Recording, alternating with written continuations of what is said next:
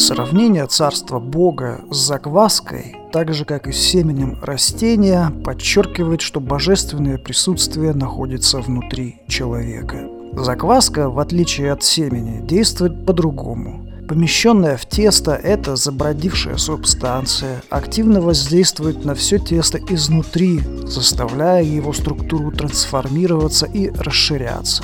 Как семя, так и закваска – объекты инородные для человека – Человек не в состоянии своими силами, усилием воли добиться подобного эффекта. Мы не можем видеть, как действует закваска в тесте, так же, как не можем видеть, как растет цветок. Но закваска действует постоянно и непрерывно. Мы точно так же не можем видеть, как действует и влияет Царство Бога на нас изнутри, но согласно учению Иисуса оно действует. Действует постоянно и непрерывно – и ведет человека все ближе и ближе к Богу. В это надо верить и поддерживать этот процесс.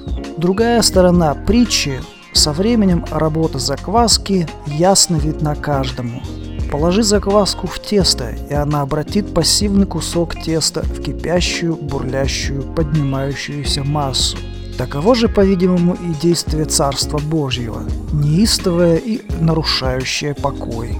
Иисус, кажется, намеренно использует слово «закваска», которое в иудаизме вызывало негативное отношение. Вероятно, так Иисус боролся с таким явлением, как рабство в оковах традиций.